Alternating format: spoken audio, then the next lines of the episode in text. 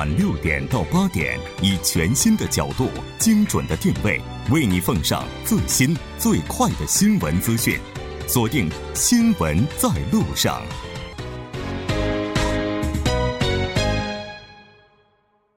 好了，欢迎回来，了解最新热点焦点。锁定调频一零点三，《新闻在路上》。那在广告过后，马上回来。好了，欢迎回来，继续和您一起呢来了解我们今天的话题——北韩和美国的关系。当然，节目依然是和时事评论家徐明季老师，以及呢我们电话连线另外一端的韩国大学政治外交系金正浩教授呢一起来讨论。节目也期待您的参与，您可以发送短信到井号幺零幺三，通信费用每条为五十韩元。另外，您也可以在 YouTube 上搜索 TBS EFM，在收听 Live Streaming 的同时点击对话窗参与互动。那其实这波的话，文总统访问这个整个欧洲哈，应该说最为主要的目的之一就是希望能够争取更多的力量来促进半岛统一。但其实我觉得在这儿，这个可能有一些人会在心里打一个问号，就是欧洲它那么远，半岛的和平他会关注吗？那徐老师您觉得呢？当然这个。相距是是比较远一些，嗯，但是呢，这欧洲也是爱好和平的一些国家在那里，所以说呢，在这个和平这一方面呢是支持的，嗯。那么至于怎么样实现和平呢？当然，这个因为他们是相隔比较远一些，但是呢，如果说这个南北韩啊能够这个合作，嗯，然后呢，这个铁路对接也对上了，那么可以一直通到这个欧洲的话呢，对欧洲经济也是一个好现象。那么目前呢，因为他们是比较远一点，所以当然不太那么关心。但是呢，是还是呢，对这个就是半岛的这个这个问题啊，还是多少有费一点神经在在在那里关注。所以说呢，啊，虽然它是隔了远一点，但是呢，也是希望是韩韩韩半岛呢能尽快实现这个和平和稳定的。对，没错。其实这个咱们在今天的半岛之外当中也提到了，中国和日本的话，这个双方已经是未来计划要推动一起来共同使用这个亚欧铁路啊，就促进双方之间的合作。其实对于韩国来讲的话，如果南北韩的铁路能够实现对接的话，那也就是连入了这条大动脉哈。啊，如果说日本的话呢，你日本其实最。近的就是你到这个釜山来，然后开始运嘛。你说你在到中国以后再运的话，可能这个稍微要转个大弯儿，这就是超远路了。对对对，嗯，那南北韩在十五号的时候是进行了高级别会谈，提到了铁路方面的合作开工仪式哈，这个日程已经是出炉了，是在十月末十一月初之间。对。那如果想要正式开工，应该说还得越过去目前国际社会啊，包括美国的对北制裁这座大山哈。有说法就是说，如果北韩和美国这个协商进展不太顺利的话，那南北的关系，也就是说目前这个动力有可能也会掉链子。金老师，那您觉得 是不是目前这个分析呢？可以说也是把的非常对脉呢？对，现在就是东北亚主要格局里头的，呃，做最大的一个。呃，角色的是美国，朝鲜也是起码要陪角的一些角色。嗯，呃，虽然东边有几个大国啊，跟那个朝鲜半岛都有密切的相关，呃，但是这个朝核发展到现在啊，这个半岛五核化等等，还有一个一些一个制裁的问题来说呢，呃，现在美国仍然是最大的。呃，文中东去欧洲呢，他也是天主教，也是。呃，这次呢，推动一个天主教的一个教皇的一个一个访问的形式啊，啊，就把一些民间之间的一些和平气氛带起来，也是很重要的事情。但是实际上，哎，法国也是不能哎这个背叛美国的一个大方向的。因此呢，那些总统都是可能说的跟美国说的没有两样事儿的。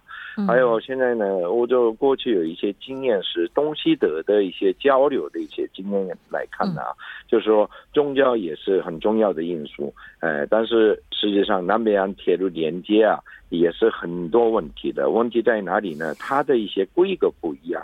哎，这里头呢，因为中国铁路的规格跟朝鲜的规格、韩国的规格都不一样的，所以关那个高铁如何连接，哎，就是在哪一个国家有利的这种哎格局啊。所以这里头呢，呃，美国会不会怎么样的方式要参与也是很难说的。所以铁路连接呢，实际上是就是两个铁路连接的那么简单的事情，但是那其内容是很复杂的。嗯，呃，这些系统。呃，还有他们的列车，还有一个轨道，还有等等的一系列内容。呃，这个来看呢，东北啊，以后要发展的话，需要一个枢纽嘛，这个枢纽可能需要一些铁路跟海运的。这个铁路跟海运发展的话，这个影响到东南亚国家的一个海运发展的这种啊现在的情况的。因此呢，这里头多少一个国家。呃呃之间的一个利益上的一个博弈会出现的。那今天我们韩国《东亚日报》也提了一个问题，因为美国农业专家跟德国农业专家一个访问了朝鲜，这就是要看一个朝鲜这个农业啊，还有他们的需求的。所以朝鲜发展呢，不只是一个物流问题，呃，能源问题，呃，还有一个矿产问题，还有农呃，这个我们说海洋业的问题。等等的一系列问题，现在都卡在美国那边，呃，对朝鲜的政策上的，所以这个问题大概的这个格局决定下来以后呢，呃，南北韩呢也是可以在里头框架里头可以推动互相之间的交流及合作的。是。其实到目前为止的话，应该说韩这个韩国的话，在很多意义上来看，是充当了北韩和其他国家进行沟通的一个桥梁的作用。当然这么说可能不是特别的合适，但事实上来讲的话，确实是会经常替北韩去传一些口讯，包括像方基格教皇就传达希望他访问北韩这样的一些消息等等哈。那所以说南北之间的沟通应该说是至关重要的。对，在之前十六号下午呢，是十六号的时候。就是进行了一个南北韩还有联合国军司令部三方的协议，这是非公开的。对我们说是这个什么闭门会谈。嗯，这个其实这个不是最近。在这个板门店三八线这个这一带呢，不是有一些什么扫雷的工作等等吗？那么所以呢，可能对这个，因为这个现在预定是二十号要完完成啊，但是打也不知道能不能完成。但是呢，因为这个正在进行，所以呢，现在呢是这个问题是大概到以后再谈。那么现在谈什么呢？就是谈一个，就是是这个一个月内呢解除这个 JAC，就是共同警备区的这个武装。嗯然后呢，这个三方呢还对这个这个撤离这个 JAC 哨所兵力和武器，还有这个调整这个监视装备，还有这个相互检查这个解除武武装措施等这个具体的这些问题呢，可能进行了一些讨论。当然，这个没有说是有什么，目前没有说达成一个具体的协议，但是呢，这个呢在往后。啊，可能在这个下一次，如果能再能举行的话呢，可能会多少会出现一些轮廓了。但我们看到这个非武装，这个就是非武装 GSL 这个部分的话，基本上算是达成了共识哈。但是这个北方界限、海上分界线这个部分，啊，这海这北方界限，我们韩国说是这个北方界限嘛，西海的北方界限。那么其实韩国这边。画的界限跟北韩画的界限不一样，北韩的界限呢就稍微往南了一点，所以说这上一次就说了，这北韩十四号说哎，韩国的船呢，哎跑到我们这边这个海域来了，那韩国说那里怎么会是你的海域呢？那明明是我们北方界限里面，嗯啊，那么这么一一讲呢，当然北韩之后呢是没提什么，嗯所以现在这个 N N L 就是这个呃西海北方界限的问题呢，现在又变成了一个。啊，烫手的山芋了。现在就是国会也在谈，那里也在谈，说到底北韩有没有承认啊？所以说这个现在大家都在谈。那么具体上呢，没有明文说是他们说是承认，嗯，但是说是口头上是那样说的。但是呢，如果你说你说越越过我的这个海域来了，那么这个呢，现在呢，这个在国内也好，南北之间呢，也成了一个争议的问题了。嗯，对。那当然，这个接下来的话，它也有可能会成为南北之间沟通啊，包括合作的一个障碍哈，还是需要进一步去协商的。照目前这样一个形势，可能大家都在想到底这个南北沟通之间呢，也不是说百分之百顺畅的。美国呢，然后一直要加大对北制裁，包括特朗普本身呢，也是一大大堆的事情都缠在身上。那今年北韩和美国这首脑会谈到底还能谈吗？金教授？我觉得这有可能会谈啊，但要看美国国内的政治。呃，国内这个集中选举结束后啊，他呃适合要要谈那个北美这个会谈的话，他会推动，事前会准备的。呃，实际上这个他就不需要谈的话，可能时间拖延的可能性也存在。但是现在的目前来看，东北亚现在。这个这个水面下的一个各国的外交活动很频繁的，哎，这种情况之下，我觉得可能时机到了，就可能会开一个北美会谈。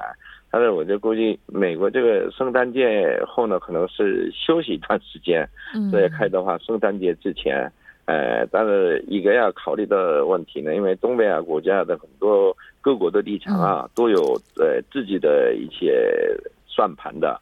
就是中国的这种也有中国的想法，是俄罗斯也有俄罗斯的想法，日本也是，南北洋当事国也是。这种情况之下，达到一些呃可以共同谈判的一些机制。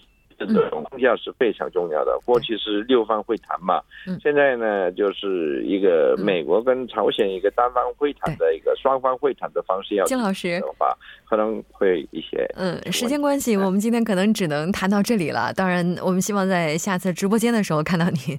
我们下期再见。好，再见。谢谢。那稍后来关注一下这一时段的路况、交通以及天气信息。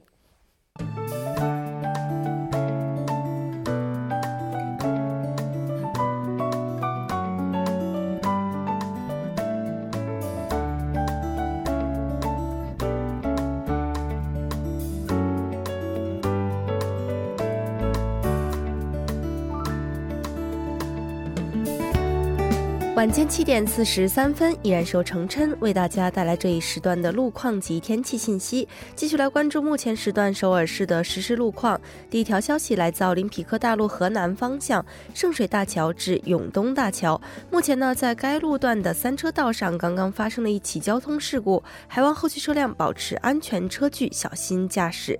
接下来是在霞欧亭路霞欧亭站至青潭十字路口方向，受到交通事故的影响呢，霞欧亭站交叉路附近路段的下行车道目前正在进行交通临时管制，暂时无法通行，请来往的车主们参考相应路段，小心驾驶。好的，最后我们再来关注一下首尔市明天的城市天气预报是阴转小雨，九到十六度。好的，以上就是今天这一时段的天气与路况信息，我们明天见。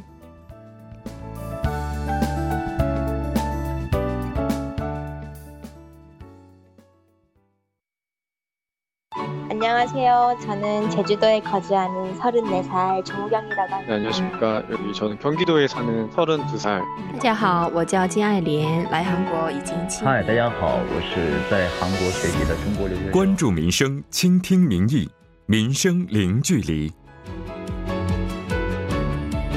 零距离倾听民生，第一时间反映民意，民生零距离。那我们周一到周三的民生零距离将通过民生采访记者的音频，一同来倾听市民的声音。那今天我们的采访记者是李尚勋，李记者您好。你好。那其实李记者今天也是第一次哈，带着音频走进了我们的节目。先请您来跟大家做一下自我介绍吧。大家好，我是李尚勋，我在中央大学高翻院读研究生。未来我将和大家一起倾听市民的声音，谢谢。我们也非常这个感谢您哈，能够带着音频来走进节目，跟大家进行分享。那这周您带来的主题是什么呢？这周的主题是酒后驾车免罪服。为什么会选这个主题呢？啊，是因为十月二日在青瓦台请愿当中有一个请愿，就是严重处罚酒后驾车。这是因为。酒后驾车导致两位青年重伤，甚至其中一位青年脑死亡。这个情愿得到了二十五万人的同意。文在寅韩国总统也对此表示采取强力应对措施，应对酒后驾车问题。所以，我认为有必要和市民朋友们讨论一下酒后驾车这一社会问题，因此而带来了这个主题。嗯。我们可能总觉得酒驾并不是一件什么大事儿，但是因为这样的小事情而造成人员伤亡的事件也是不绝于耳的。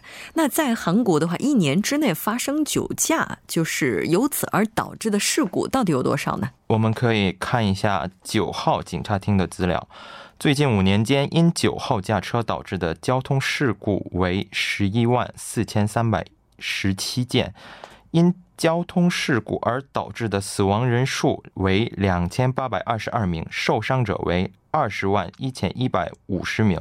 去年酒后驾车事故逃跑的人每天发生平均四点四次，总共发生了一千六百零四次，五十五名死亡，受伤者为两千七百八十人。嗯。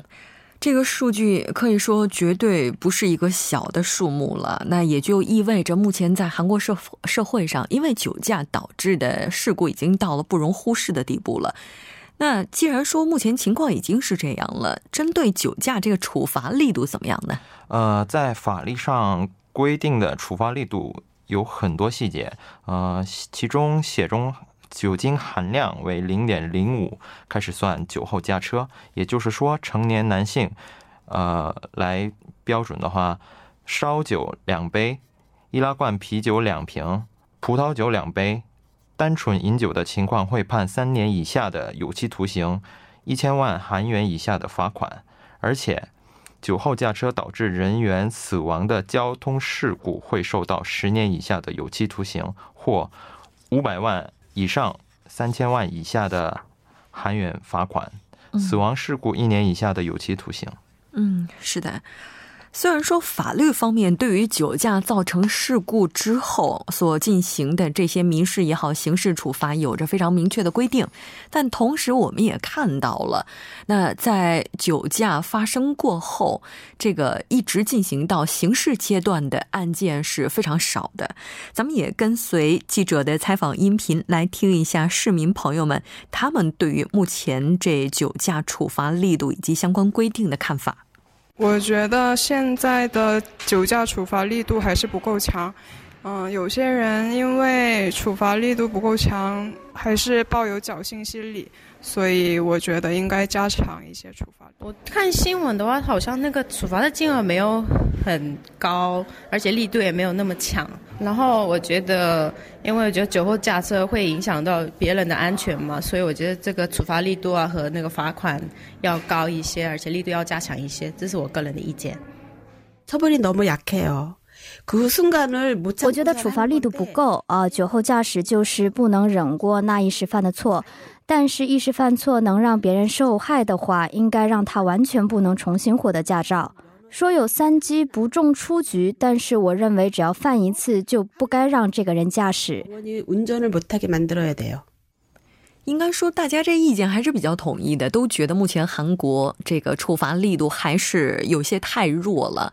那当大家这个违法成本比较低的时候，可能大家也会知法而违法，这样的事件也是时有发生的。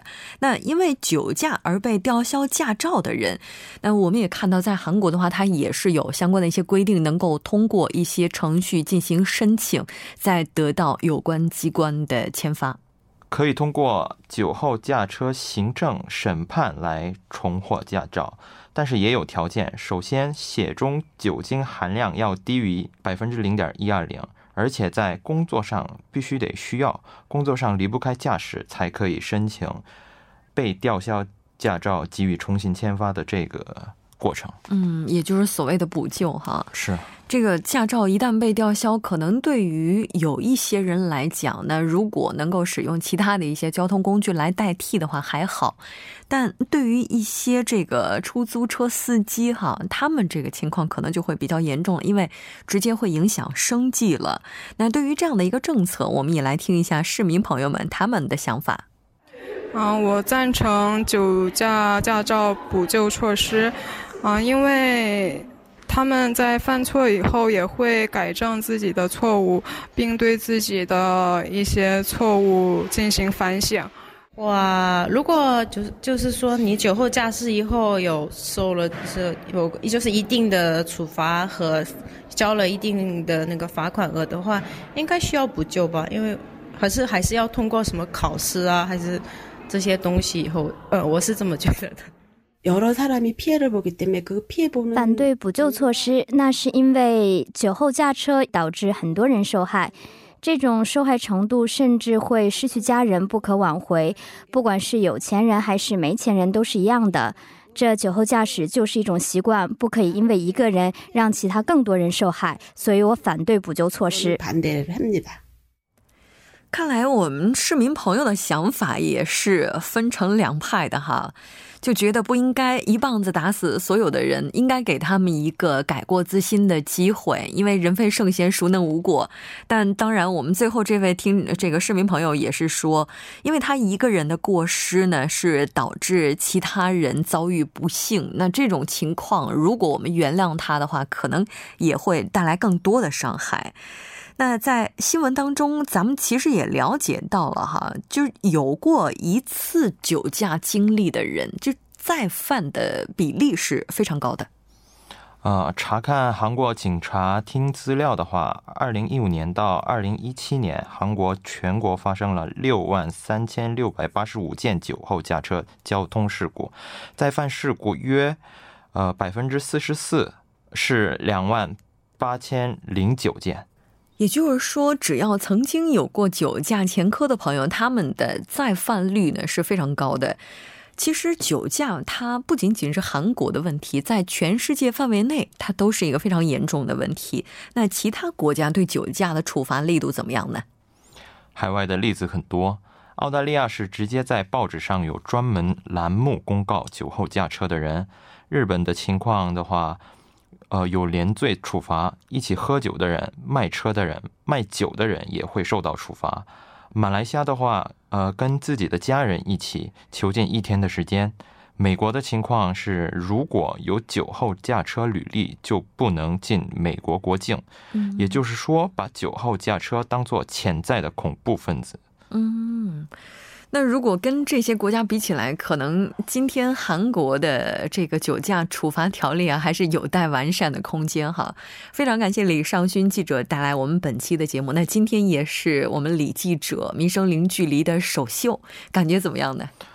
啊，我现在非常紧张，根本没法跟主播对上眼，所以，哦，我下次开始呃，再接再厉啊，嗯，应该是能够熟能生巧吧。对，其实我觉得今天李记者也非常的努力，想要跟听众朋友们来传达更多的一些信息哈。那当然，我们也期待下次节目当中比今天更加优秀的李记者。那我们下期再见，再见。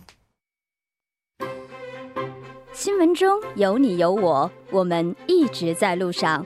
您的参与，我们的动力。我们的节目，您可以通过手机短信的方式发送短信至井号一零一三，每条短信会收取五十韩元的通信费用。你也可以登录我们的官网三 w 点 tbs 点 c o 点 kr 收听更多广播回放。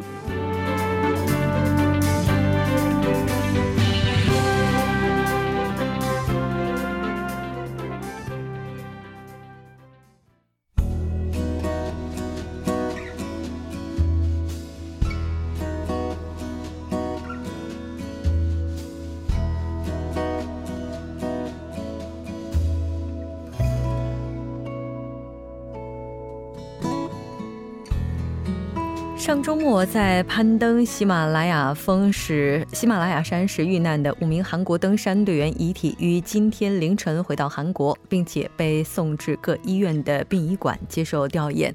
那当然，我们相信他们虽然魂归故里，但精神却是永远飘扬在喜马拉雅山。当然，我们在这里呢，还是要提醒喜欢登山的朋友们，一定要将安全放在首位。虽然说不是每一个登山的爱好者都会把攀登喜马拉雅作为自己的终极目标，但山就在那里，它可能永远的会吸引着我们。但是最为重要的，当然还是安全。今天的节目就是这些了。制作人范秀敏，作家金勇隐月，感谢您的收听。我们明天晚上的同一时间依然会陪您在路上。我是木真。